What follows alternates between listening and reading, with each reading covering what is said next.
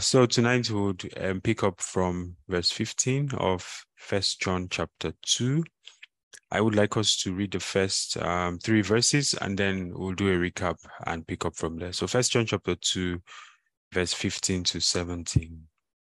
Okay, verse 15. Do not love the world or the things in, in the world. If anyone loves the world, the father of the love of the Father is not in him. For all that is in the world, the lust of the flesh, the lust of the eyes, and the pride of life, is not of the Father, but of the world. And the world is passing away, and the lust of it. But he who does the will of God abides forever. Okay, thank you. So a bit of background context, right? How did we get here? Remember that in First John chapter one, um, John is introducing us to the theme of fellowship, and his main emphasis for inviting us to fellowship is not that we come to meet people that we like, right? Which is a good thing to come to do. It's not that we come to have a great time, it's that we come to meet with the true God, right? The one who was from the beginning, the one who alone can satisfy our longing. John is so confident that if we join him in fellowship, we're going to encounter the living God, the creator of the universe. And we said that fellowship is at the heart of what it takes to live an authentic Christian life, and that fellowship eventually is the difference between any two Christians, between the one who goes deep and the one who remains shallow, between the one who stays on fire and the one who loses that fire. Fellowship is the is the bridge between all the promises of God and our practical organic experience of those promises. And we began by defining fellowship, right? And we said that fellowship simply means to stay, to stay with something, right? Until you know it intimately and discover its details.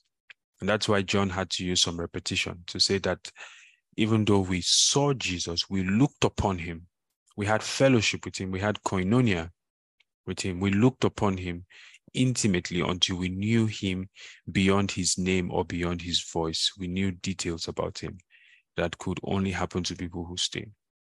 And he's saying that the beauty of Christianity, the beauty of the gospel, is that we have been invited into fellowship with the Father. How beautiful is that? And then he began to tell us about the nature of the Father, right? That the essential nature of God is that God is light. And that in case you don't know, you don't have any other measure for for checking if what you're dealing with is off God, you can measure it by light. Light is that which, which measures, which reveals, which energizes. Right? God is the reference point for all truth, for all reality. So there is nobody who comes to God who remains unholy. To say that again, there's nobody who comes to God who fellowships with God that remains unholy because the very nature of God, the very essence of God contradicts sin, right? It contradicts iniquity. And so I don't know if you're like me, and sometimes you think, hmm, you know, this Christianity, you know, Jesus lived 2000 years ago. And, you know, looking at us today, some things are working, some things are not working. How do we really know that we've received the pure gospel and all of that? You see, the primary way to know is the amount of light that is produced in your life. Only an encounter with the living God can produce holiness. Holiness remains the mark of God. And so, in case you doubt everything else, you you you have to always come back to the fact that whichever God can produce holiness, and not not a holiness of of um, segregation, but a holiness that is beautiful inside out whichever God can produce such quality is a true God. And that's what John says is the essential thing that we're going to know about God. Well, he encouraged us in First John chapter 1 to press into fellowship, and that if we do so, we will find that our sins are forgiven, right? We will find that we'll begin to walk in the light as he is in the light, and we would begin to we will begin to mature in our fellowship with God. So the last week, when we when we opened to chapter two, we then saw that the primary outcome of fellowship with the Father is that we get to know Him, if you remember. And in our definition of what it means to know the Father, we said that knowing the Father means to become one with Him. And there is a there is a there is an ontological sense, right, in which we are one with God. That is true. The Bible says that he that is joined to the Lord is one spirit with him. But you see, that union is a partnership. And that's why the word fellowship doesn't just mean friendship and intimacy, it also means partnership. That union requires my intentional, active participation for me to live in the experience of what it means to be one with God. That means that it is God who's living through me. It's God who's thinking through me. It's God who's acting through me. This is the life that Jesus put on display when he walked this world. A life that was completely one with God. And because he was completely one with God, he was always at peace, regardless of the circumstances. He was full of power when that is what was necessary. He was full of joy, even in the midst of tribulations. Even though he was a man of sorrows, acquainted with grief, he was still full of joy. His, his presence in a place radiated calm. He was the him that was going to the cross, was the one telling his disciples, Do not let your hearts be troubled. If you believe in God, believe also in me. And this is the same quality of life that is called eternal life in scripture. This is the same quality of life that you and I have been invited to. And that's the benefit of fellowship that the more we fellowship with God, the more we get to know Him. And in the first 14 um, verses of chapter 2, we saw some of the effects of, of knowing God intimately. The first of which is that the problem of sin will be obliterated, like we've said, right? Because John said, I'm writing to you um, so that you will not sin. However, if anyone sins, we have an advocate with the Father, so that as you, because God's method is growth, right? God prefers that you grow into maturity rather than for you to be born mature. So as you walk with God, you'll find out that the issues of sin in your life will progressively be dealt with and obliterated and removed. And when that is done, your knowledge of God allows you to love people with a love that is not natural or that is not that is not of you. You know there's a love that is of your of yourself. You, you know you have the capacity to love by yourself but your love has a distance. It has an elastic limit right? It has a distance that it can run. And the greatest test of our spiritual of our spirituality of our maturity or the greatest practical test of it is our love for our brother. And that's why john began to say that if you say right? That you that you have fellowship with God, but then you hate your brother. He said you are still in darkness. It means that um, the way he puts it is that you are lying, right? And that means is what that means is that you think that you're having fellowship, and so you're saying that you're having fellowship, but the fruits that are coming to your life are evidence that even though you might be doing something, you know, you're not really fellowshipping. And that's why we pointed out that it's not enough that we have consistency, which is great and we must have. It's not enough that we have intensity, which is great and we must have. But we must also have sensitivity. You need sensitivity if you're going to fellowship with someone, if you're going to stay with someone, right? Um, well, the goal tonight is not to go over all of that again, but I just wanted to bring us up to speed with how we got here. So John has essentially presented fellowship with the Father as the as the ultimate reality, if you like, as the ultimate thing that we should pursue in our Christian life, as the thing that fills us, that satisfies us, that sets us in the place where we can begin to fulfill the reason for which God made us, where we can begin to satisfy his heart. And so the question then that these verses that we're going to read answer is what is the greatest threat to our fellowship with God. Because remember that we started by saying, right, that the quality of your Christian life is going to be determined by the quality of your fellowship. So it means that if Satan cannot prevent you from enjoying quality fellowship with the Father, then he he absolutely can do nothing about your your life. You're going to take off. It's inevitable. So even if, if you as if you put yourself in Satan's shoes, your your strategies or strategies, as it were, would be targeted at disrupting fellowship. Right? What is it that is so that's that is so um what's the right word now? What is it that is so efficient that the devil finds so efficient in using to disrupt fellowship in our lives? And that's what these verses are concerned about. Stephanie, your hand is raised. I'm sure I asked this question last week, or maybe I didn't. With regards to this fellowship thing, is it just prayer? Is it through prayer that we fellowship? I I'm asking because, you know, when they say fellowship with the Father is important, is important. They also emphasize, you know, prayer is, you know, the most important thing. Talking to God all the time, communicating with Him. Would you say that fellowship is just that thing, prayer? You know, ministering mm-hmm. to God, you know, the Father. I'm just asking because I've been thinking about it. Well, thank you for your question.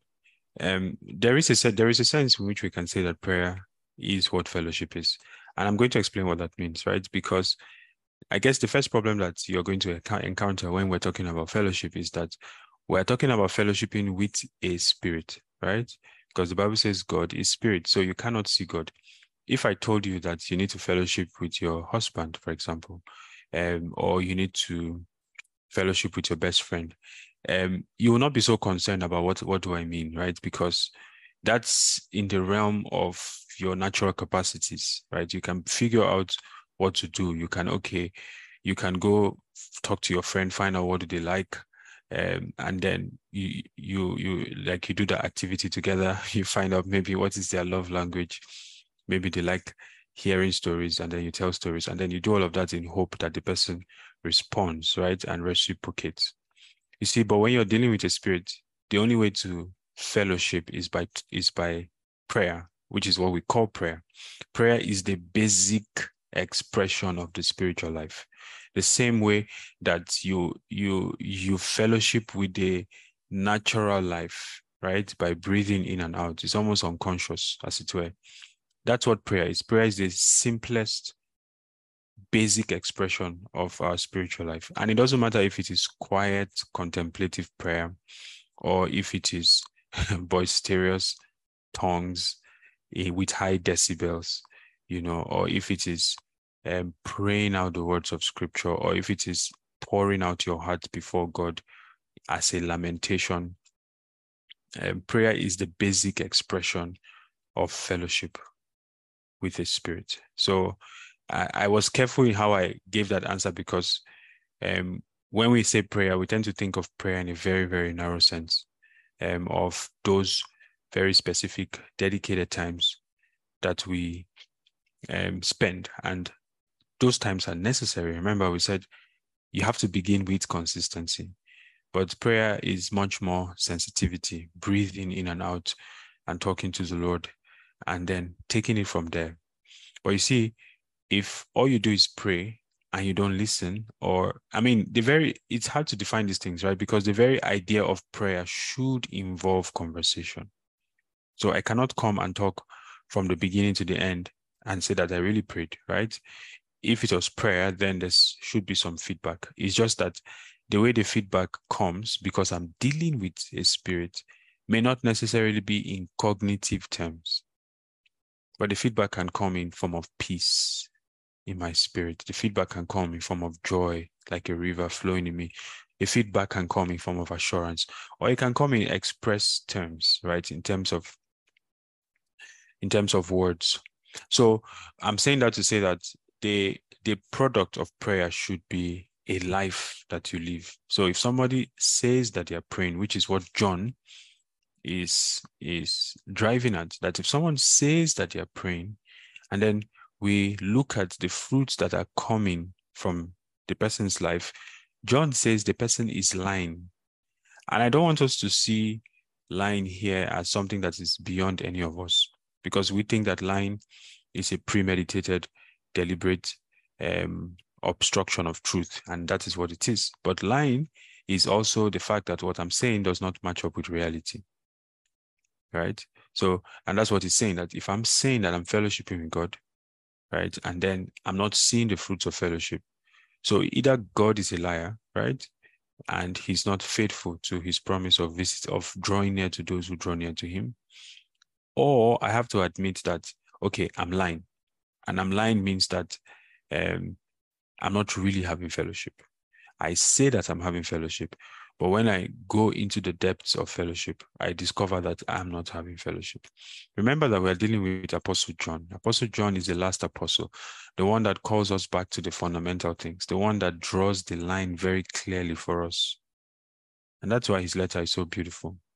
And our hope is that this letter would would, would draw us into fellowship, would recognize the areas of our lives that are not really fully submitted to fellowship and trust God to to empower those areas. Sorry, that was a long answer, Stephanie. I hope that somewhere in between you found your answer. Yes, thank you. Okay, then. So we were saying that what is the greatest threat to fellowship, right? If if you were to put yourself in the shoes of the enemy, the enemy knows that fellowship is the secret of your life.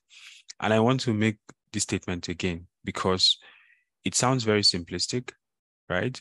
But if you read very carefully the words of Jesus in the Gospel of John, in John chapter 5, in John chapter 6, John chapter 8, John chapter 14, John chapter 17, if you read the words of Jesus carefully, Jesus made it clear, painstakingly, that the secret of his life was not him per se, but a fellowship he was having with the Father. It was like whether it is good works that you're seeing, or it is good character that you're seeing, or even if you want to call me good, all of that is flowing from a relationship. Everything he was, everything he did, he did in partnership with the one who was inside him. And that was a deliberate setup because he was, remember when we did Hebrews, right? We said that Jesus was God's last message to man. He was an advertisement of what God created you and I to be so that the possibilities that he put on display is how God expects that we will live our lives. So I said that to say that fellowship is the secret. Our oneness with God is all that we have. That's all that we have. The the prophetic Old Testament picture of this, right, is the land of promise that God gave to Abraham and to and to Israel.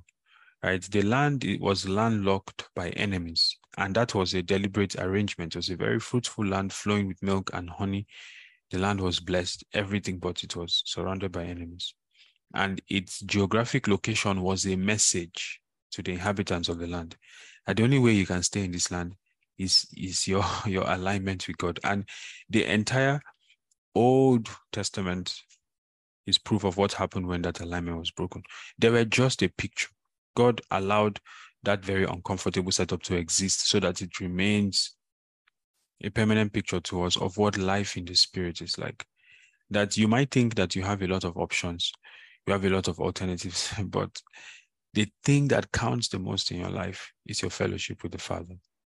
And so you can say that Satan is very interested, very interested in disrupting your fellowship with the Father.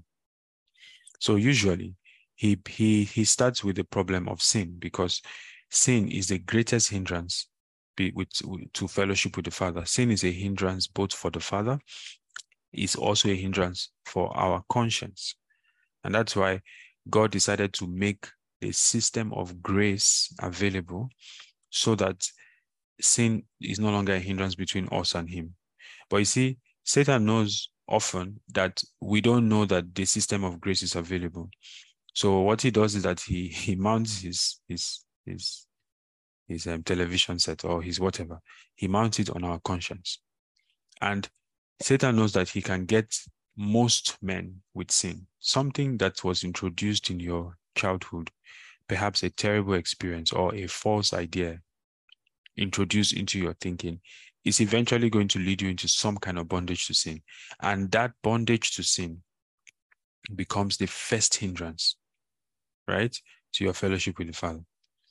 But John says that I'm writing these things to you so that you do not sin. And if anyone sins, we have an advocate with the Father. So even though sin is such a powerful weapon for the enemy, it's also a very easy to overcome weapon because we have an advocate, right?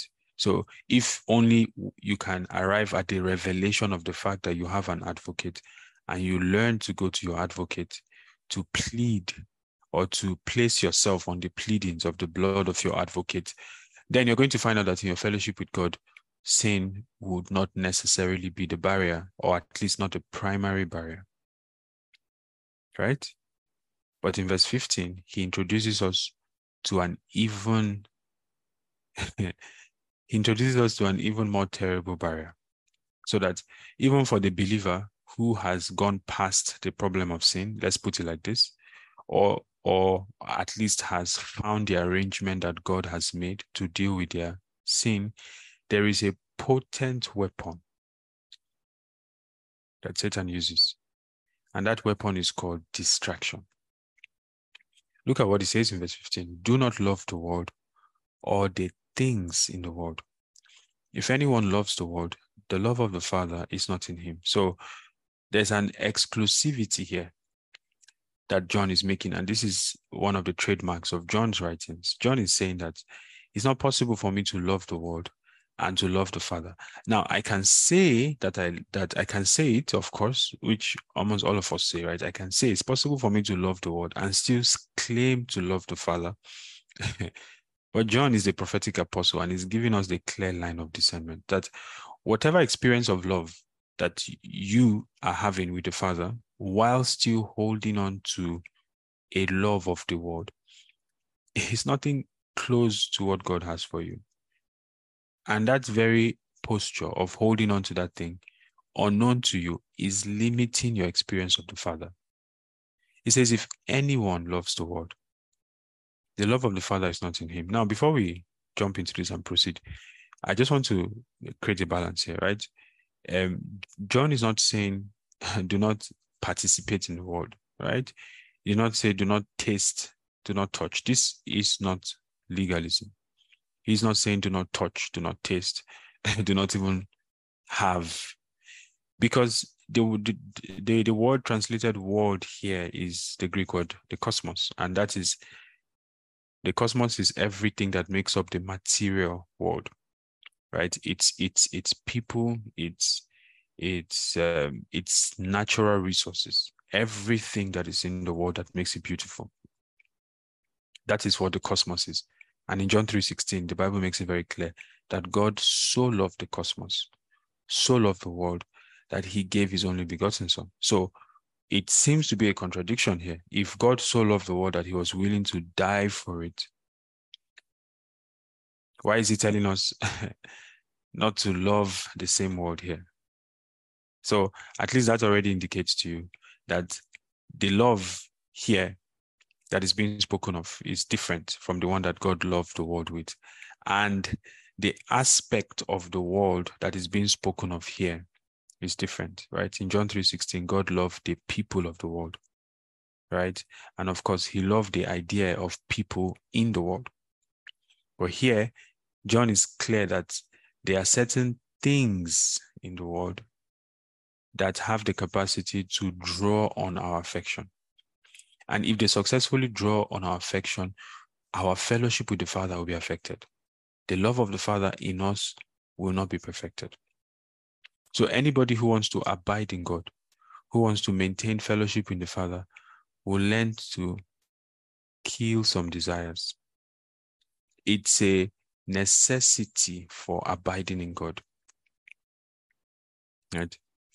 And so he says, I hope that balance helps of saying that John is not saying, do not touch, do not taste, right? Do not look, do not have, because you're going to participate in the world and God wants you to participate in the world. But rather, he's saying, do not love it. Do not love the idea that all that matters is this world. Do not even love the idea that anything in this world can satisfy the world as it is is under the judgment of death. And that means very deep things. It doesn't just mean that it's, it's destined to perish, which is part of what it means. It also means that anything you call satisfaction in this world has has been tainted with death. So that the very thing that you're pursuing has a curse of death on it. And what that means is the thing may promise you satisfaction, may satisfy you initially, but it's going to let you down. You, you're going to find that if you travel far enough in it, you you you travel into emptiness. You will travel into the manifestation of death, one of which is emptiness. So it is a trap. It is a trap to allow the love of something transient, right? To to hurt your fellowship with the Father. It's a trap. Sammy, your hand is up. So, um, for I don't know if maybe because of where I am now, I'm kind of big on words and how they they imply on communication. So, uh, when you said uh, "do not touch, do not eat, do not drink," because we will participate in the world, uh, I don't know. I, I, I wanted to appeal if there's a way to uh, how would I say recommunicate that because I, I don't I don't know how to say this, but you get what I mean. Well, I get. I'm not sure, hundred percent. Like, what's the question? Well, when you say we, when the apostle said, you know, he's not telling us not to touch it because we'll participate in the world. Mhm. How do you mean participate in the world? I, mean that in the simplest terms possible, right? That um okay, maybe we jumped a little bit, but he's so I will I will just go to verse 16 because I think to help answer this question. Okay, sorry. Um so what he's after, right, here is the things in the world. There's none of us who does not need the things in the world. If not, we will not be able to operate in the world. So he's saying the lust of the flesh, the lust of the eyes, the pride of the life. He said these things are not of the Father, but of the world. So you might ask yourself, what is then the lust of the flesh, or what's the lust of the eyes? If we start with the lust of the flesh, the lust of the flesh are natural desires that have become exaggerated. So it means that these desires are natural; they are part of the natural man, right? They are you can you can say in quotes they are your right, or they are a necessity for your life, right? So it's it's necessary for you to eat food, for example. It's necessary for you to sleep. Is you God gave you a sexual instinct, right? So you can say that it's necessary for you to have at some point in your life sexual relationship, of course, in the context of marriage. Those things in themselves are not evil. But you see, there is something in us that is called the flesh that has mutated itself over 6,000 years of our existence on this earth that amplifies those desires beyond the boundaries that God set for them so that those desires eventually eventually come in direct confrontation with your love for the father. So that eventually you would have to choose.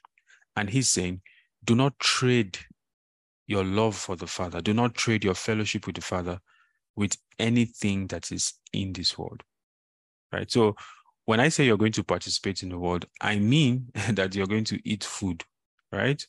You're going to get married you're going to engage in sex right? You're going to go to university you're going to get a degree you're going to make money you're probably going to invest in real estate and and have apartments houses. John is not saying because that's unfortunately how a lot of people interpret verses like this. John is not saying that anyone who loves the father should have absolutely nothing to do with this should seclude themselves from the cosmos.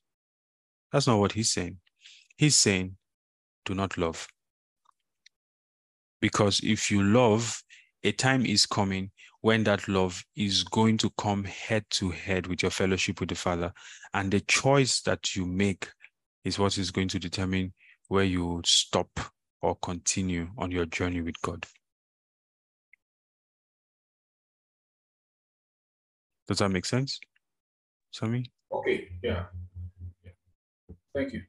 hmm So I was saying all of that to say that the greatest weapon against our fellowship with God is the distraction that is advanced by the lusts that are in the world. But something that's interesting here is that John is saying that these things are in the world, right? The lust of the eyes, the lust of the flesh, the pride of life. He's saying that these things are in the world. But even though they are in the world, their manifestation is inside us, right? So it doesn't matter how much attraction there is on the outside. If there was no desire inside, then it wouldn't be a source of temptation. In fact, the word lost wouldn't even be used in the first place. So it's as though in each and every one of us, there is a seed of the world in us. There are many um, terms that the New Testament uses to describe that seed. One of it is the flesh, one of it is the old man.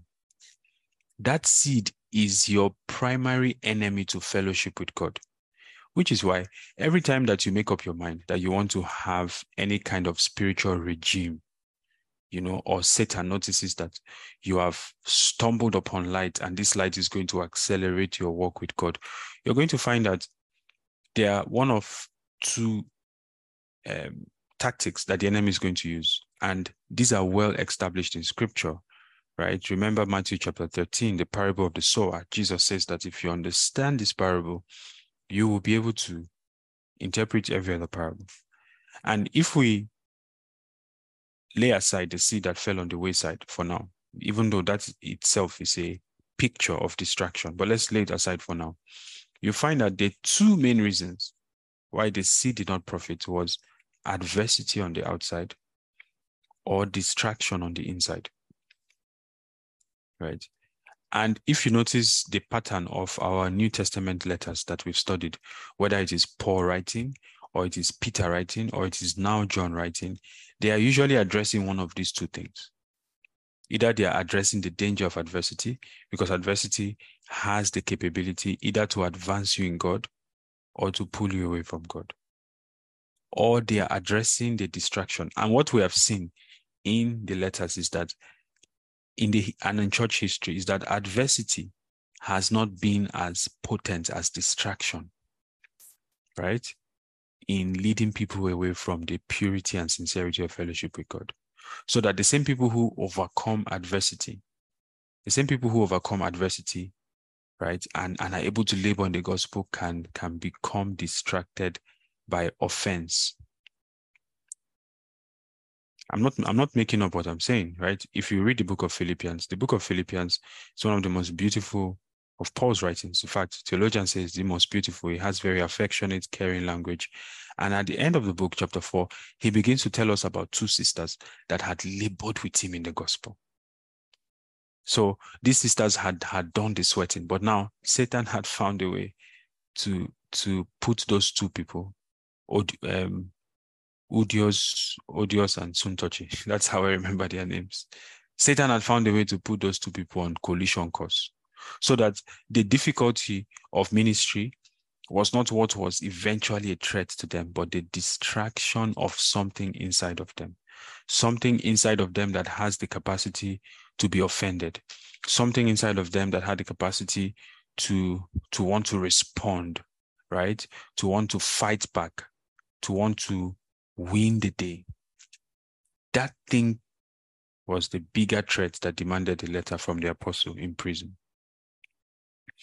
Let's look at some of these scriptures very quickly to, to make sure this is well established. In Matthew chapter 13, from verse 18, when Jesus was giving us the interpretation of the parable of the sower, therefore hear the parable of the sower.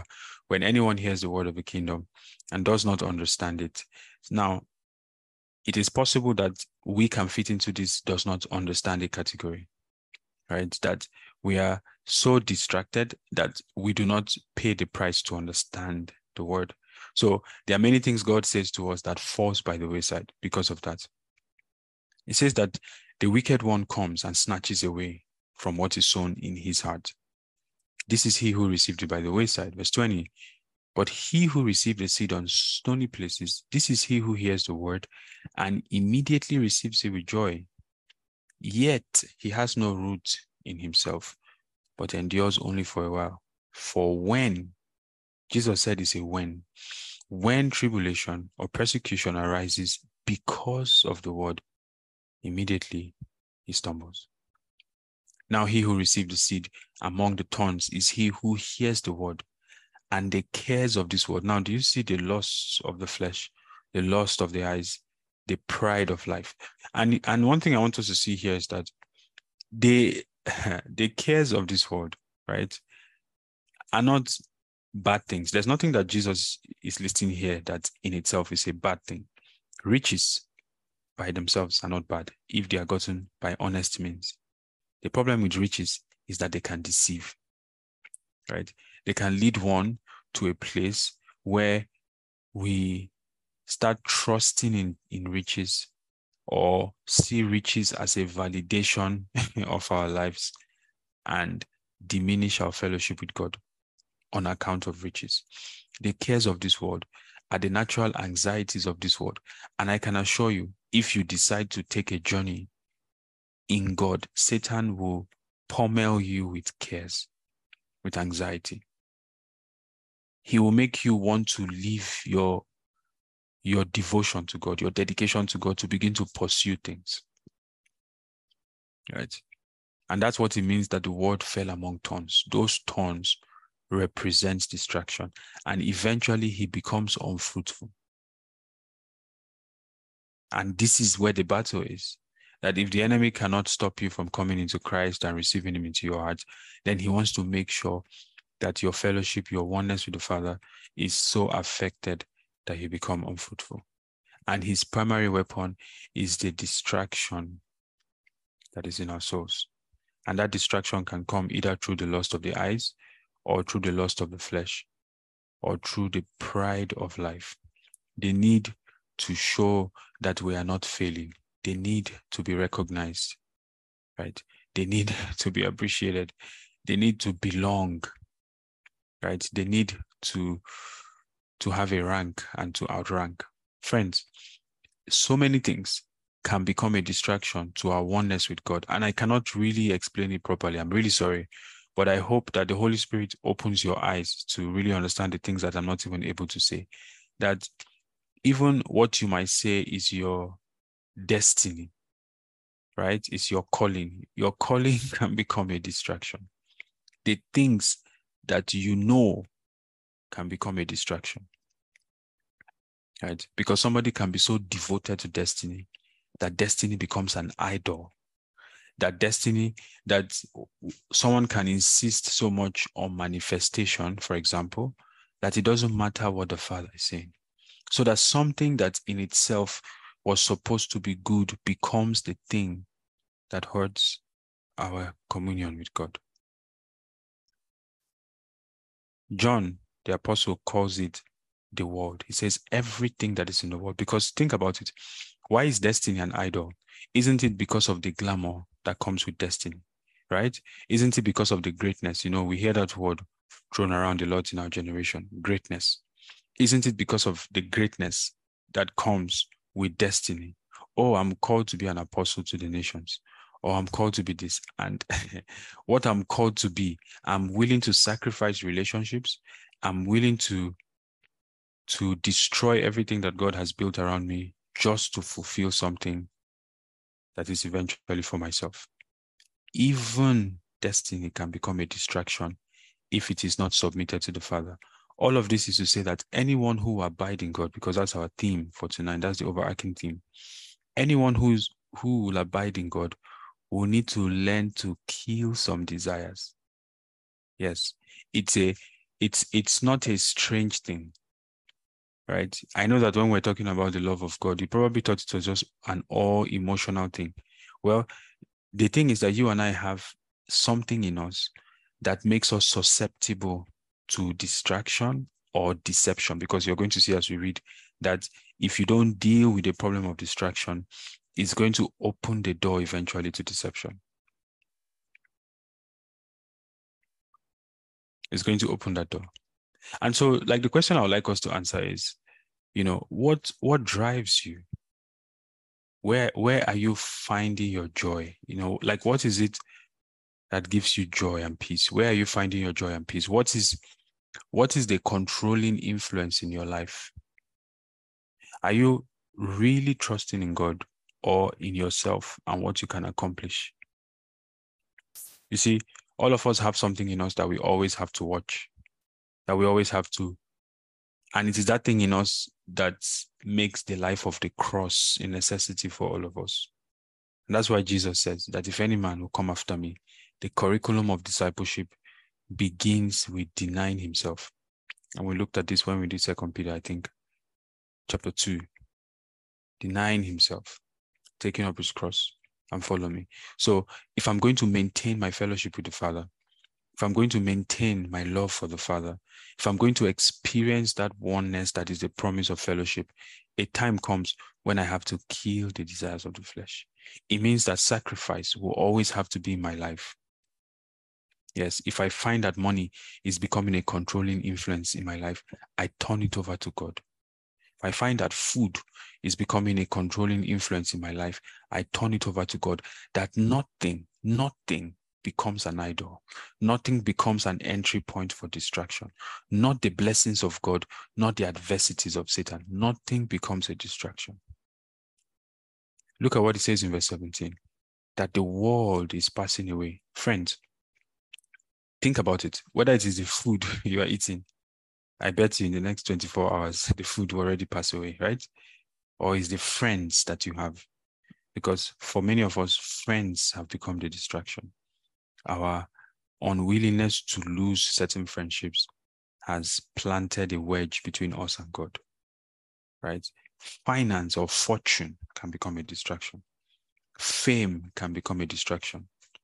Even family, as beautiful as it is, can become a distraction. But John is saying that the world is passing away. There is a, a level of uncertainty that is in this world that everything that you and I labor for is passing away. It doesn't mean we shouldn't have those things because we need them for this world. But the mindset is that it's passing away, it's transient, it's not eternal, it's not the thing that matters most. Even if I lose it, as long as I have the love of God in my heart, then I didn't lose everything. So, in such a transient world, right, in such a world of uncertainty, you know, where COVID can break out tomorrow and everything is shut down, what is it that you can bank on what is the safest place to be that ensures that what I'm doing now has value, not only now, but in eternity. It will last. It will survive the seasons. It will survive the test. John says it's the will of God. He who does the will of God abides forever. Stephanie, your hand is up. Forgive me, Joshua. Um, you know the whole saying of the patient dog will eat the fattest cat bone mm-hmm. or something. Mm-hmm. Now, I mean, I was talking to somebody and the person was like, "You are darling. You know, you have to go on, you know, Facebook and you know, basically just trying to say, I'm not pushing myself enough, you know, to get funds, to get money, to get, you know, this thing that and the person said the patient dog will not will not eat any fat cow the patient dog will die. You better get off and do something. It's not, it's not as if i was you know being lazy about the stuff but the person was saying people are getting a lot of funds people are getting money for this and money for that. There are ways you can do these things to buy a house and this and that. And I, and for that whole period I would say I was distracted. I mean, I know the Lord has done so much for me, but I was now asking, Lord, when would this happen to me? Well, why why is it that people are getting ahead of me and this and that? And and I just caught myself like, okay, what are you doing right now? Somebody just broached something to you. And, but it just made it look as if I'm embracing, I'm holding on to God, but what that that whole process was not the right thing to do because, in a way, I was slacking. In a way, I was dulling. I don't know if if if that kind of thought pursuit for money for I'm not not fame per se, but just to be settled, to have a good home, to have a good. I don't know if that is what you would call a distraction. Mm, well, I guess I will need to know the details of your situation and why, what you're being asked to pursue, how you're being asked to pursue it, and why you're not pursuing it already. But what I'm saying is that there is no price too high to pay for your oneness with God. If you dis like like we said, right? If you're going to walk with God, you need to begin by losing yourself. Now, when we say losing yourself, we try to make it very clear that losing yourself does not mean self denial, right? It doesn't mean, okay, I'm not going to eat today so I can love God. No, it's more radical than that. It means that your right to yourself, let's put it like this your right to yourself is handed over. It means that you are ambitionless. Remember, I was giving you so those references in in John chapter 5, 6, 8, that Jesus was telling us the secret to his life. And he told us that the reason why my judgment is always right is that I do not seek my own will, right? I do not seek my own glory. So if it is the will of God, and if it is to the glory of God that you have all the wealth in the world, by all means push yourself, right? but if it is, if as you perceive it, is not captured in the will of God, and the will of God is rather for you, for example, to stay in academia and and the riches and the wealth that God wants you to produce in academia is paper after paper after paper. Jesus said that the way to fellowship with the Father is to lose yourself. I'm I'm his slave. You know that this is how the apostles always introduce themselves. Paul, Paul, a slave of Christ, a bond servant of Christ the question is who made him a bond servant? It wasn't Jesus who made him a bond servant. Jesus only pitched pitched a vision to him, and he made the decision that this vision becomes the meaning of my life. And that's also something else to say, right? That each of us must have a clear vision of what God has for us. And even if you don't have the big picture, at the very least, have a vision of what God has for you in this season. Right? It's a mistake to pursue money. It's a mistake to pursue money. It, allow money instead to pursue you. It's a mistake to pursue money. It's very easy for us to become distracted by who bought a house, we haven't bought one, who married, we have not we have not married, who had a baby, we have not had a baby, who's on YouTube has 5,000 followers, we don't have one. All of those things, all of those things are distractions and they have the potential to come in the way of our love for the Father. Did my attempt help you, Stephanie? Yes, thank you. Okay. So eh, now, before we read verse 19 to 20, verse 18 to 23, I want to remind us of what we said in Second Peter chapter 2, right? Remember in Second Peter chapter 2, we're looking at the cure for deception. And in many ways, the things John is talking about and is about to talk about are exactly what Peter talked about in Second Peter chapter 2, just in different styles. John, Peter was saying rather that just like there were false prophets, right, in the Old Testament, in the New Testament, there's going to come false teachers, and they're going to come in subtly, privately. So it means what they are saying, it's not going to look like it's harmful, right?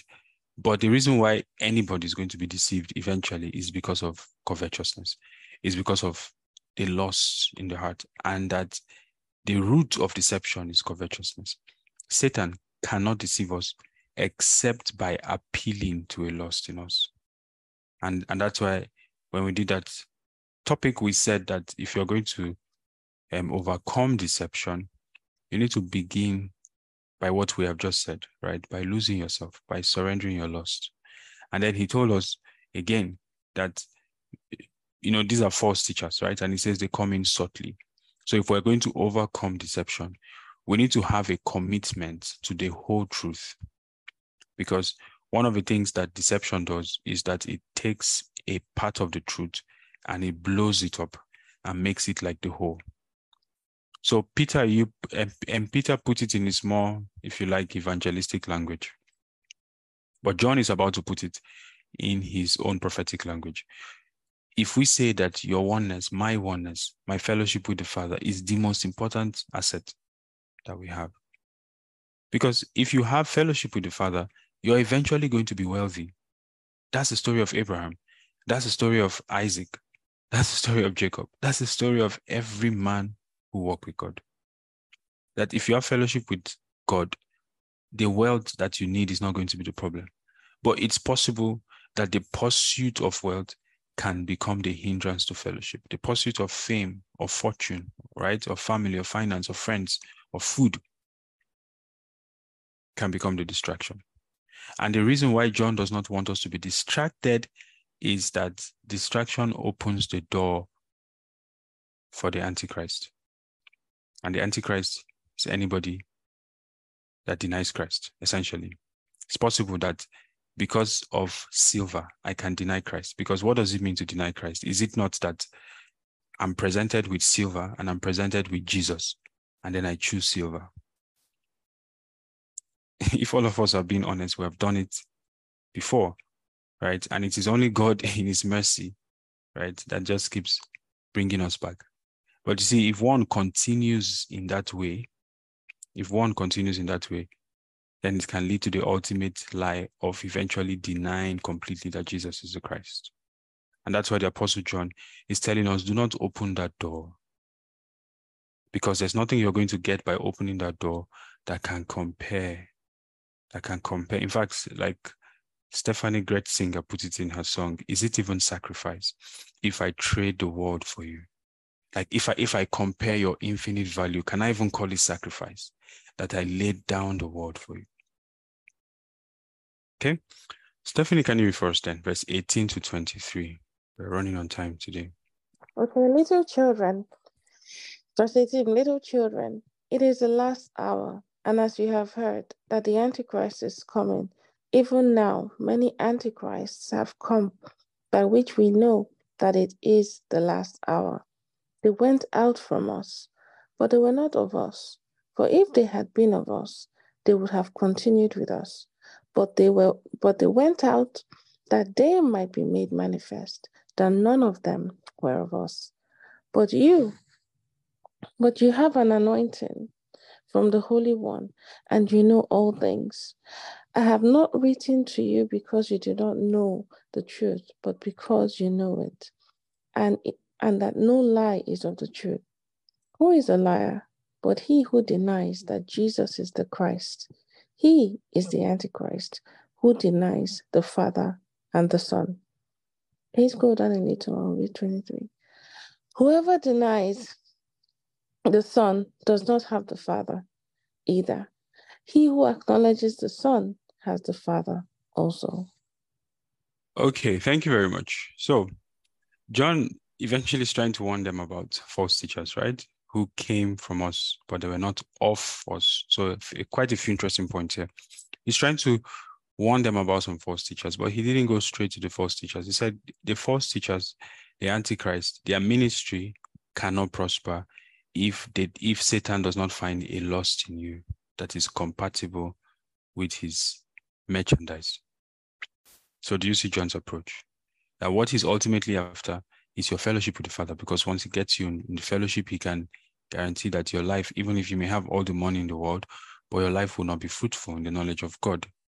And so he's saying that to protect your fellowship with God, you need to kill certain desires. You need, or at least, at the very least, you need to have it in your mindset that God retains the right to kill things in my life. He retains the right to tell me, empty your bank account. He retains the right to tell me, fast for three days.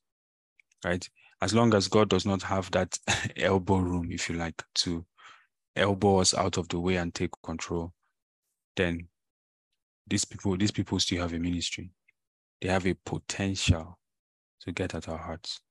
So he's saying, little children, it is the last hour. You know, we said before, I think when we did the the introduction to this book, that um, in our generation we're very obsessed with end time prophecy. You know, what's going to happen in Israel?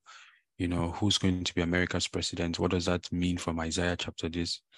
But in the New Testament, the Holy Spirit of God, God Himself, gave us very clear predictions of the things that we're going to be dealing with. So that even if you don't have any kind of prophetic gift, which John says you should have, he says you have an, an anointing, and that anointing makes you prophetic. But even if you don't even have that, if you pay attention to the word of God, which is going to say towards the end of the chapter, if you pay attention to the word of God, if you value it, if you give it priority, you will be equipped with enough discernment for the last hour. And the last hour, the, the Spirit speaks expressly that the primary thing the church will be dealing with is deception.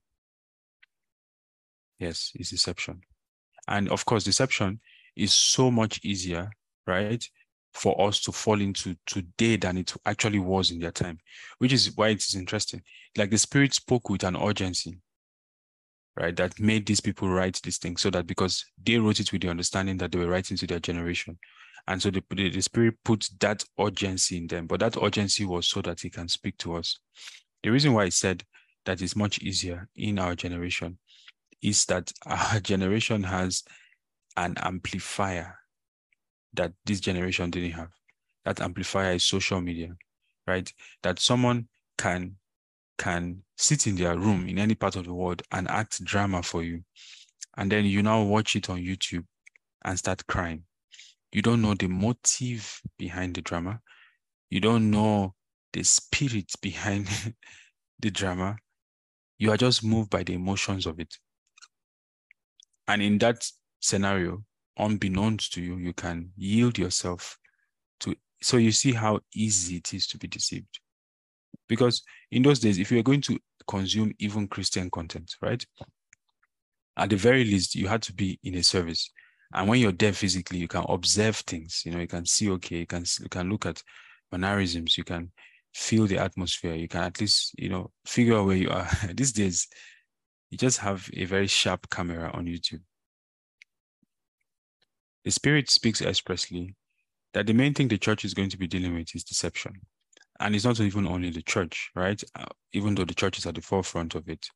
I was just watching a video earlier today, a short clip that was saying that previously, um, 10 to 20 years ago, only one, right, in over 10,000 people identified as transgender, or at least not identified, but um, came forward to say that they're not comfortable in the gender they were born in, or as they say, the gender they were assigned at birth.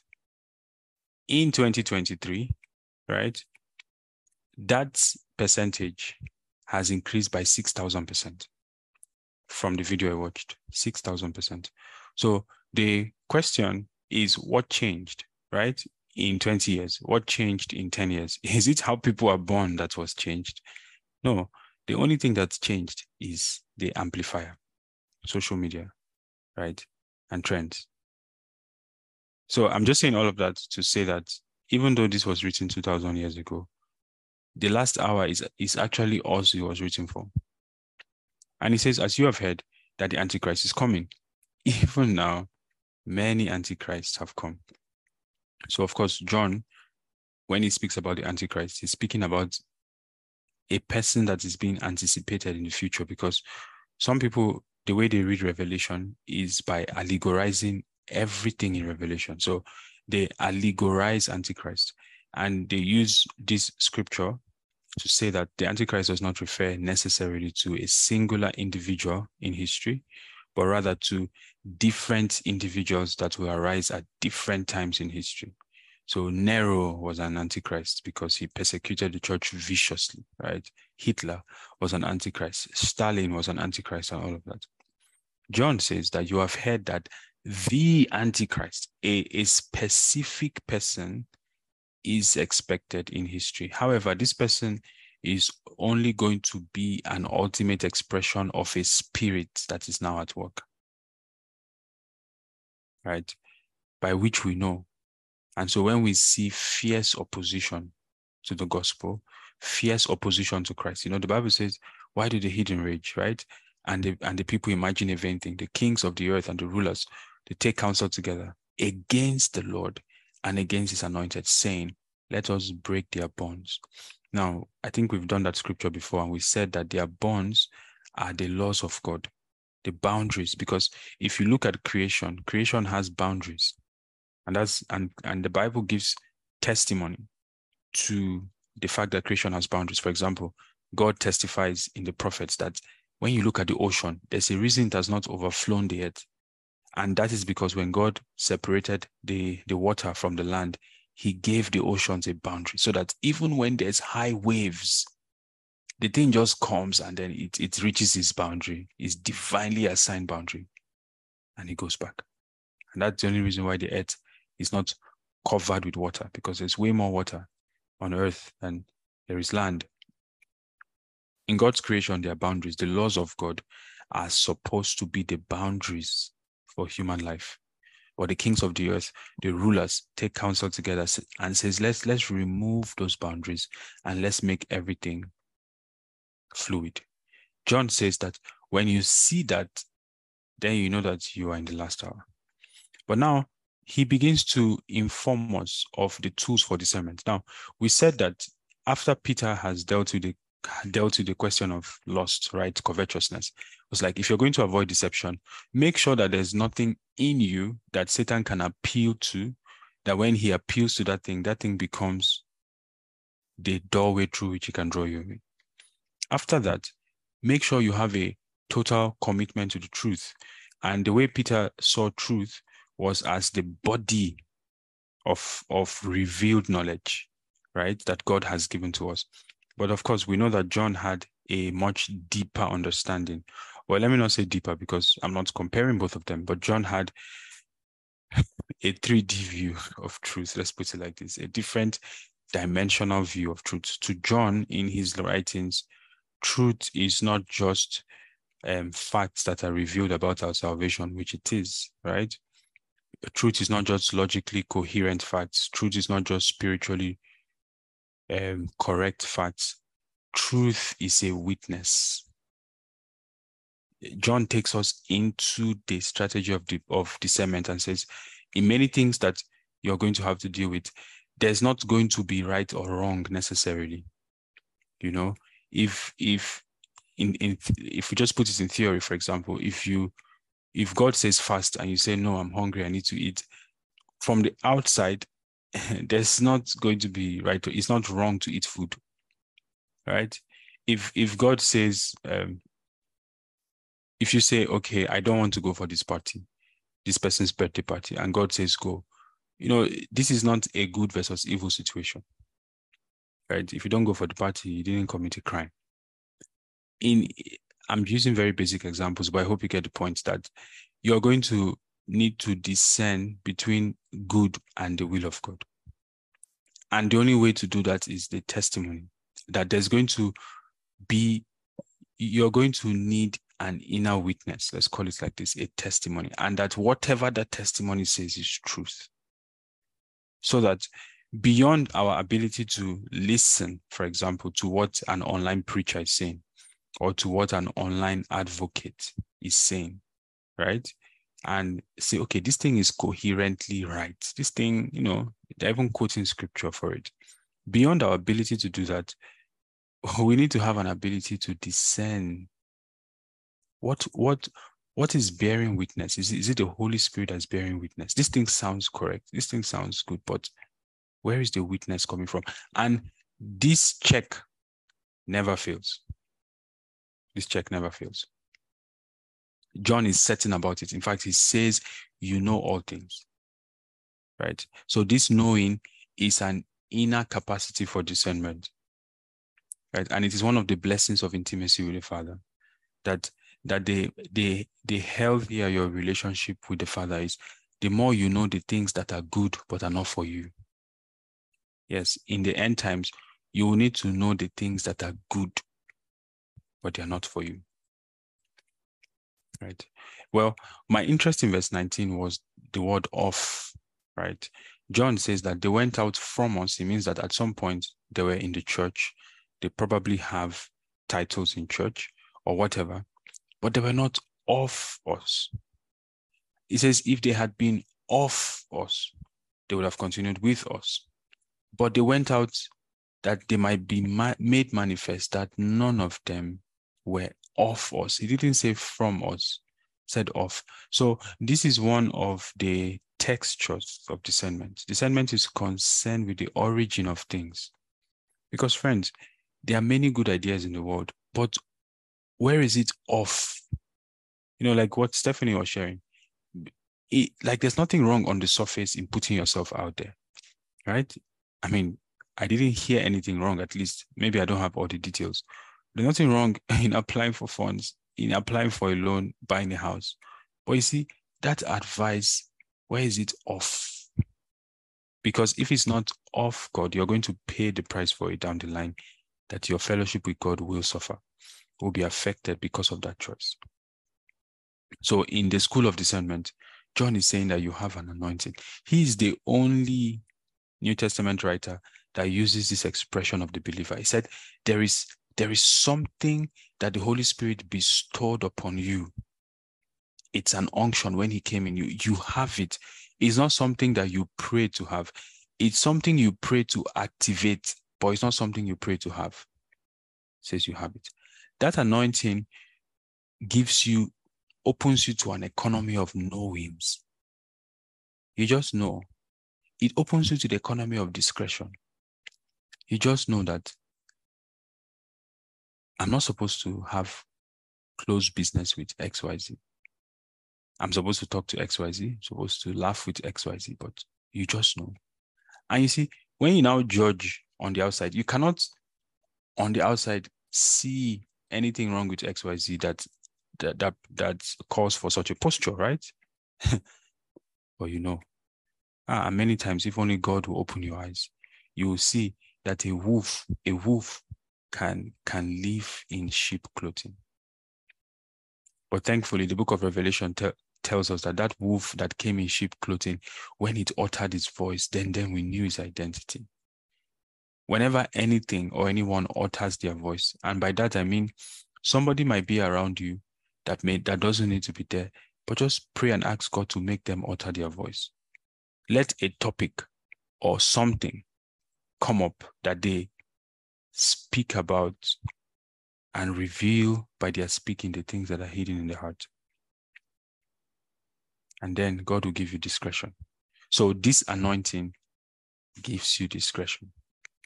He says in verse 21 that if you didn't have this anointing, I wouldn't bother writing to you because the things I'm writing to you can only make sense to you because the seed of truth is already inside you you know, you cannot tell someone who does not have the seed of discernment that this is the last hour, that there's something called deception. The person would, would say that all of these things people are doing are just creating disunity in the body or whatever. He's saying, I'm I don't bother to write to everybody. I'm writing to you. I'm speaking to you because you know the truth. I'm casting precious things in front of you because I know that you can connect to what I'm saying. So even though they are false teachers on the outside, have you noticed that even though they are false teachers on the outside, right, trying to do something, John is telling them that I'm appealing to the inner man in you. First of all, do away with the lust of the flesh, and then you will not have an open door in your life. Secondly, pay attention to the anointing that is in you. And, and then he tells us about denying Christ and lying and the reason why God hates lying. You know, we said that one of the things that you do in fellowship is that you practice the truth. Truth is not something that is easy for us to say, right? Especially for men. I can speak for men, right? It's not easy for men, for example, to say, I'm struggling, or I need help, or even I'm offended. You know, we are very used to bottling up, and this is for men. I'm sure women have their own things right? Truth is not our is not in our nature to say. And that's why in the light we learn to practice truth. We learn to tell God that, see, I'm angry and I don't know what to do with this anger. I'm offended. I don't know what to do with this offense. We practice truth. The reason why practicing truth is necessary is that every lie, the way God sees lies, every lie is eventually leading up to the ultimate lie. And what's the ultimate lie? The ultimate lie is denying that Jesus is the Christ. What that means is that denying that the very things that we're talking about are possible.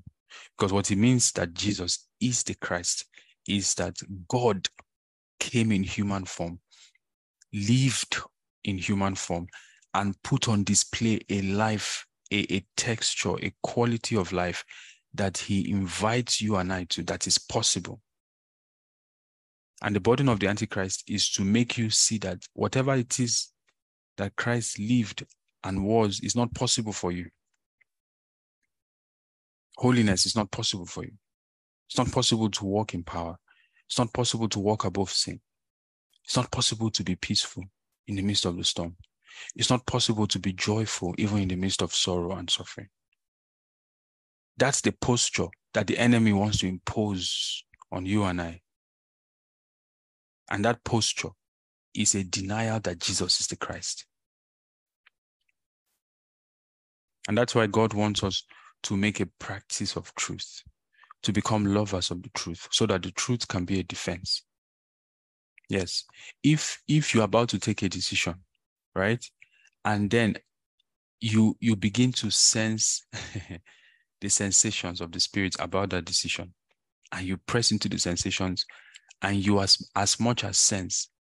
I'm not even saying that you heard a clear voice. I'm saying you as much as sense that god is not happy with his decision. At the very least at the very least pause the decision. Pause it. Pause it at the very least. Get somebody else you can pray with. Get somebody else you can seek advice from. Or if you can press into the holy spirit and have clarity I can tell you a very interesting decisions that I was very excited about. I cannot tell you details because this involves other people. I was very excited about the decision and I was ready to execute the decision. And then I lost my peace. Now, I, I don't know how to describe that experience to you, but you know, when you close your eyes to pray and it's dry, dry, completely dry. It's as though the Holy Spirit insists on not talking to you. If you like, stay there for four hours, it's still dry. I continued in that dryness for three days. And then I said, wait a second. I sat down one day, I was like, Holy Spirit, I won't take this decision again. And then I knew where my problem was. This decision was going to affect other people, actually. But the Holy Spirit bore witness he bore witness. And it's our responsibility to acknowledge truth, acknowledge the witness of truth, acknowledge the ministry of truth. Maybe for you, what God is teaching you, because He took me through this lesson. For you, maybe what God is teaching you is just simply this don't make any decision in a hurry. So it may not even be that in your case the decisions are wrong. It's just that God is teaching you don't don't rush the decision. I want you to learn how to pass the decision through the ministry of truth. So that in the day when flesh is powering a decision and and the spirit of truth speaks you'll be able to discern in that day. Friends this is what it takes to abide in god. We don't only have to take make a decision to lay self on the altar. We have to make a commitment to truth to seek the witness of the Spirit. And when we are sure about that witness, to set our face as a flint, it doesn't matter what anybody says, and to go in the direction of truth. Yeah, sorry. Okay. Can you read for us then, Stephanie, verse 24 to the end? Can you scroll up a bit, please, for yes. 24? Okay. Therefore, Therefore, let that abide in you which you heard from the beginning. If what you heard from the beginning abides in you, you also will abide in the Son and in the Father. And this is the promise that He has promised us eternal life. These things I have written to you concerning those who try to deceive you. But the anointing which you have received from him abides in you, and you do not need that anyone teach you. But as the same anointing teaches you concerning all things, and is true, and is not a lie, and just as it has taught you, you will abide in him. And now, little children, abide in him, that when he appears, we may have confidence and not be ashamed before him at his coming. Amen. Amen. Thank you so much, Stephanie. So, this is the third principle of abiding in God, right? Which is that you need to let his word abide in you. Every time you see let, it means it's a command. It means that there is a decision you have to make it means that this is not going to happen automatically. It means that you might hear today's message, you might be so blessed by it, you might listen to a sermon, you might be so blessed by it, and three weeks from now, you completely forget everything and it does not produce fruit. And God will not take the blame for that because there is something that you have to do. He says, let, it's a decision you have to take. It's just like when the psalmist says in, I think, Psalm 116, that I will take up the cup of salvation and I will praise you. He's saying that I'm in a situation where all I see is darkness, but in the midst of that situation, I will make a decision to to remember my salvation and to praise you for it and to engage you in prayer. It it it's a decision. It's like he had it's an attitude, it's a posture, it's something he decided to do. Yes, everything around me is dark and gloomy, but I I will take up the cup of salvation. Yes, he, he built it into his life. He built it into his psyche that I, I would do it. God will not do it for me. He has given me the salvation. And this is part of what fellowship is. It's a partnership that God will take 99 steps. And there's that one step that we must always have to take. Right? He says, let it abide in you, which you heard from the beginning. And you know, when we did James chapter 4, submitting to God, that was such a beautiful chapter we did several months ago. We said that practically every issue in our life, in our Christian life, can be traced to a lack of abiding. And the particular issue that James was dealing with in chapter 4 was the issue of unanswered prayer. That it's possible to trace every unanswered prayer into your life to an abiding issue, right? Either God is using the delay in answer to refine your faith, right? So God is inviting you to abide. He's using that delay to purify, strengthen, refine your faith or he's using the delay to pull you away from self. Right? He's using the thing that you're asking for as a bait to set you on a journey of losing self. And if we find that something that God has assured us of is not working out in our lives the way God has assured us, the solution of scripture is abide. Abide. Don't be in a hurry to go and start preaching right? Or go and start correcting other people, or go and start even attempting to minister to other people. No, don't be in a hurry. Spend time to abide. Spend time to sit. Spend time to allow the word of God sink into your soul, permeate into your soul. The Bible says in verse 25 that this is the promise that He has promised us eternal life. Unfortunately, we don't have time, but this is a beautiful scripture. We can spend the whole evening on this promise eternal life. What is eternal life? It is a quality of life where God has come to participate with you in life so that every problem you have is an opportunity to see how God solves the problem.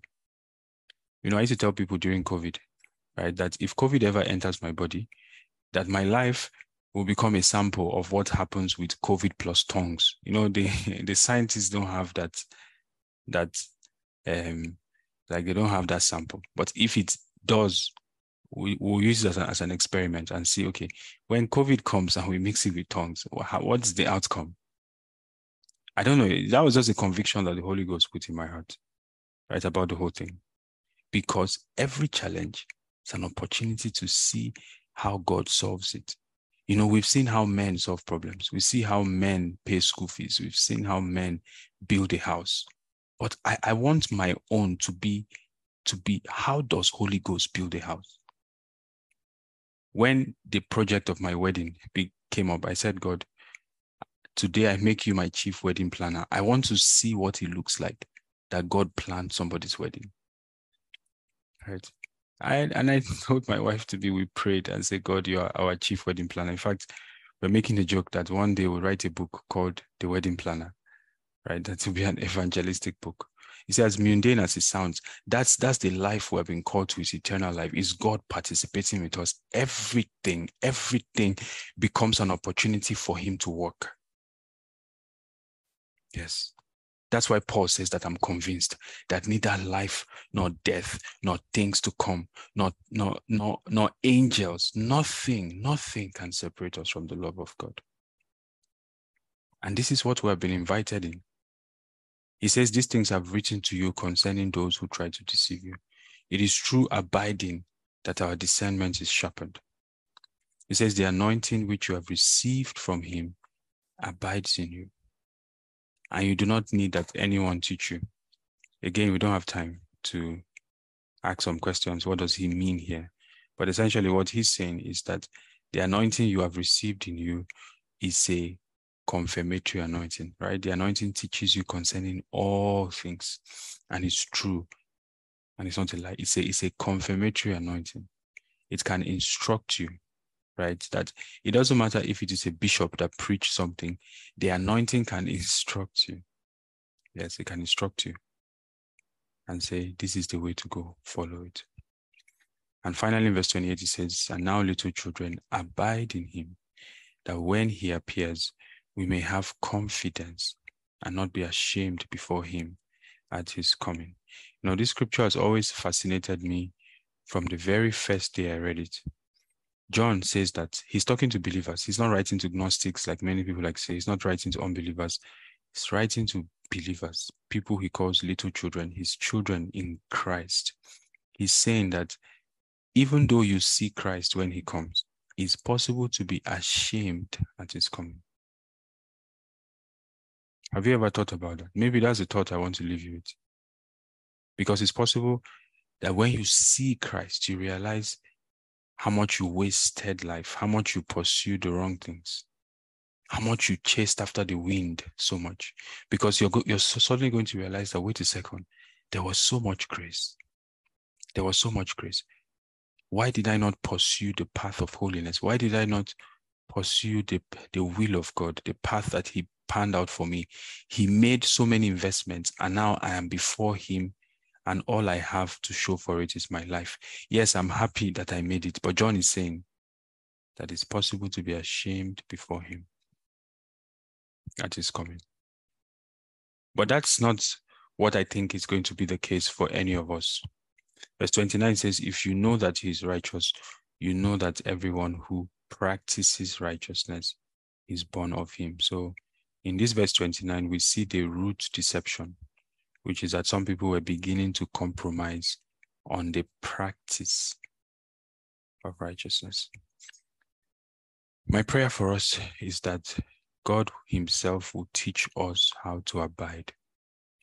And that as we abide in Him, we will begin to bear fruit in the knowledge of God, that our oneness with God will not be will not be truncated by distraction, by deception, by anything that is external or internal, but that the full potential of God's indwelling in our lives will be maximized in the mighty name of Jesus. Amen. Amen.